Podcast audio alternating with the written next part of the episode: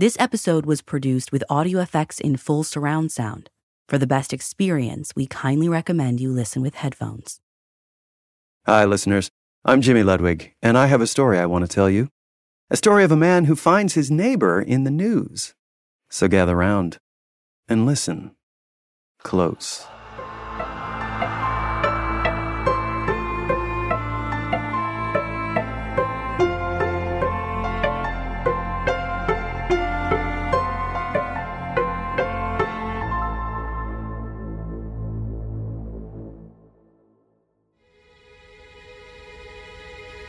It started out like any other day.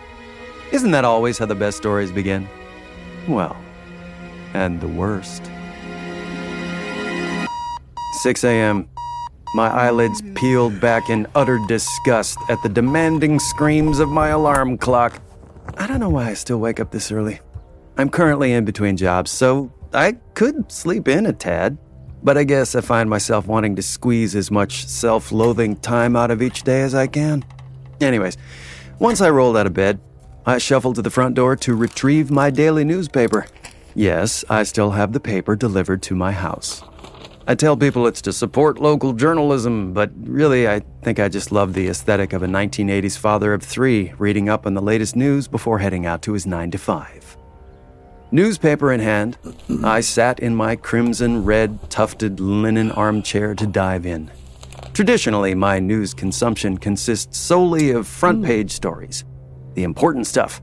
But with my current job situation, or lack thereof, I'm finding myself with much more time to enjoy the entirety of the paper, from the overly detailed local sports section to the semi-relevant Associated Press wire stories. Today's read was pretty lighthearted, just feel-good features and the usual political melodrama. But then I flipped to page A ten, the obituaries. Have you ever done a double take so hard your vision goes blurry for a second?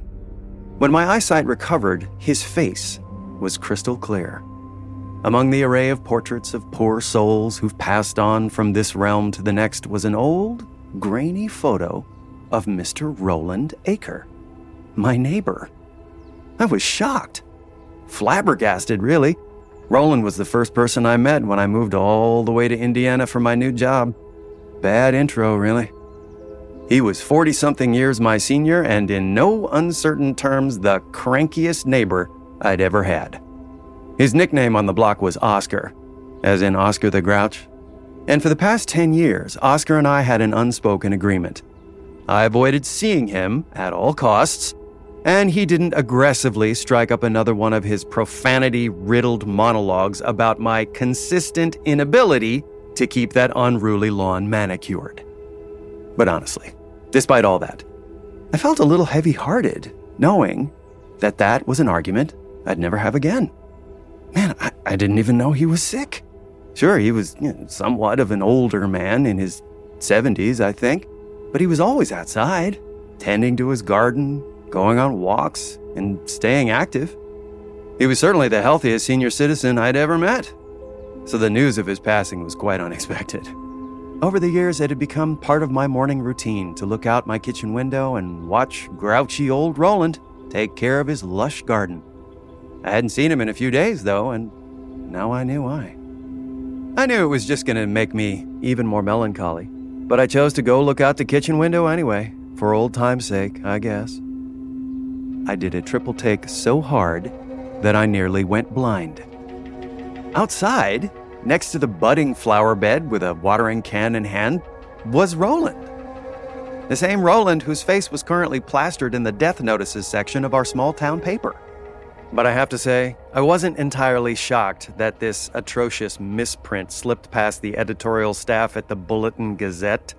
Just a few years ago, the paper was at the center of what has now been deemed Wahlberg Gate.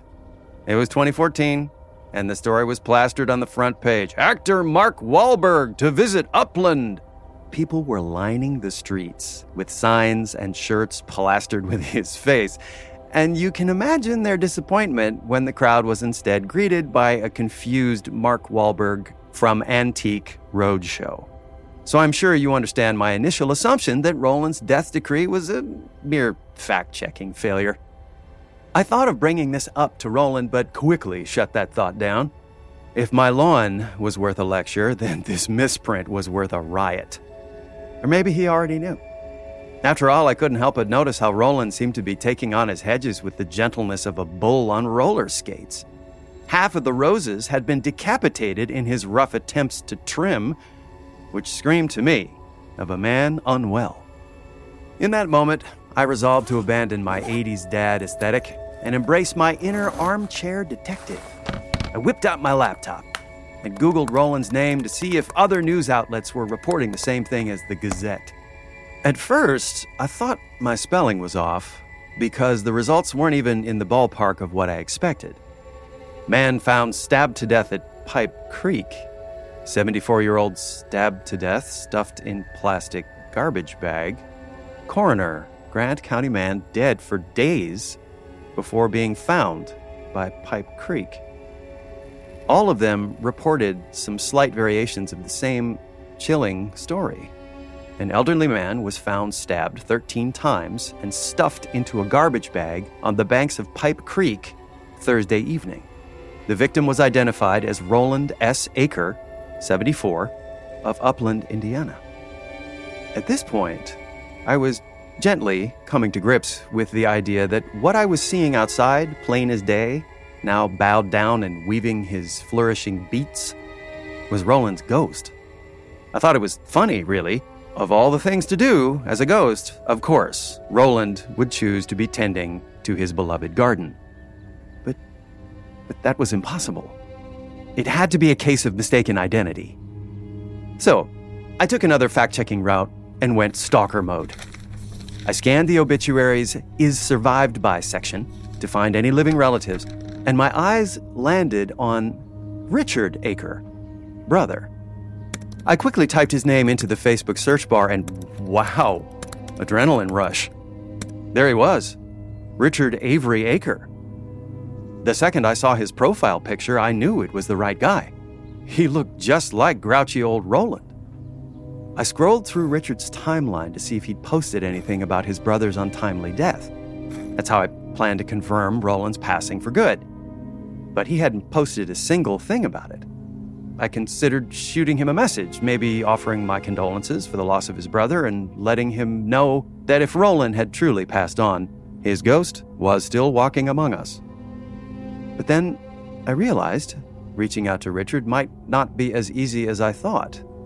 His last Facebook post was on December seventeenth, twenty thirteen. Was Richard himself dead?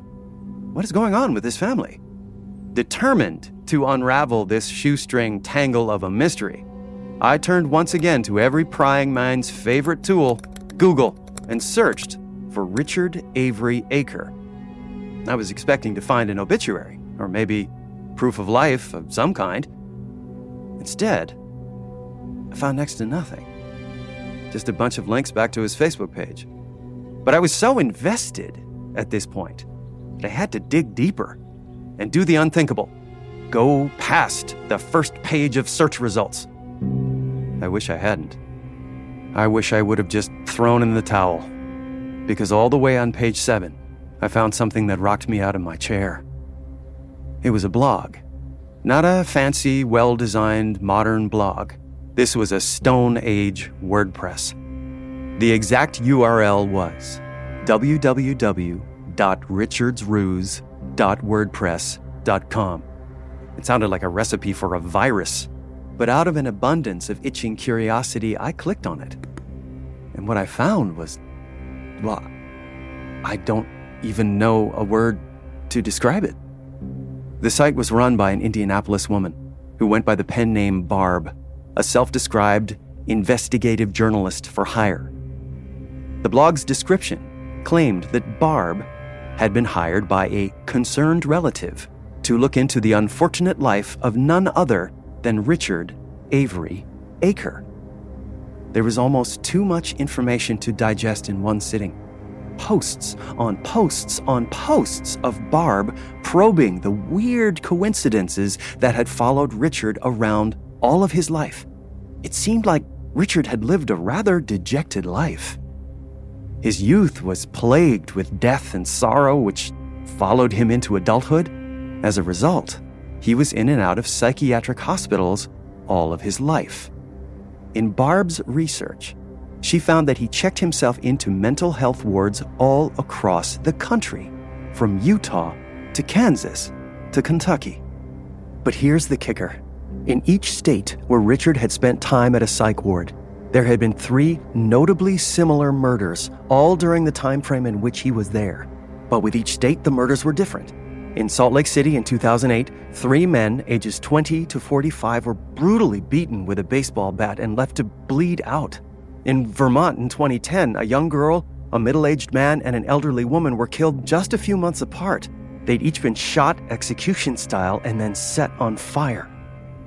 Barb's latest post on her blog was a short one. She said she'd received a tip that Richard had once again checked himself into a psychiatric hospital, this time in Indiana. Immediately, a sinking feeling dug into the pit of my stomach. I hurriedly Googled trash bag murder Indianapolis woman, and my stomach sunk even further when my half-baked theory was confirmed. The articles about her death were hardly a week old. Deep down, I knew what the stories said without clicking on them, but I had to check.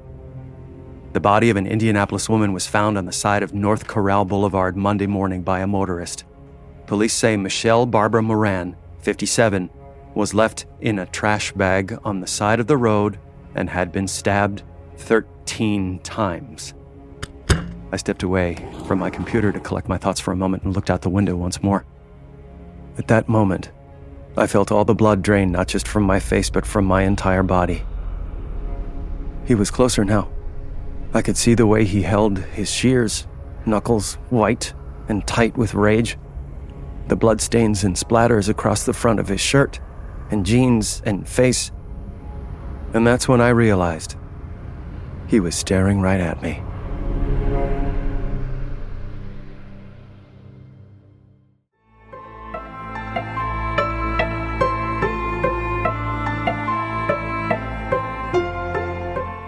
Full Body Chills is an Audio Chuck production.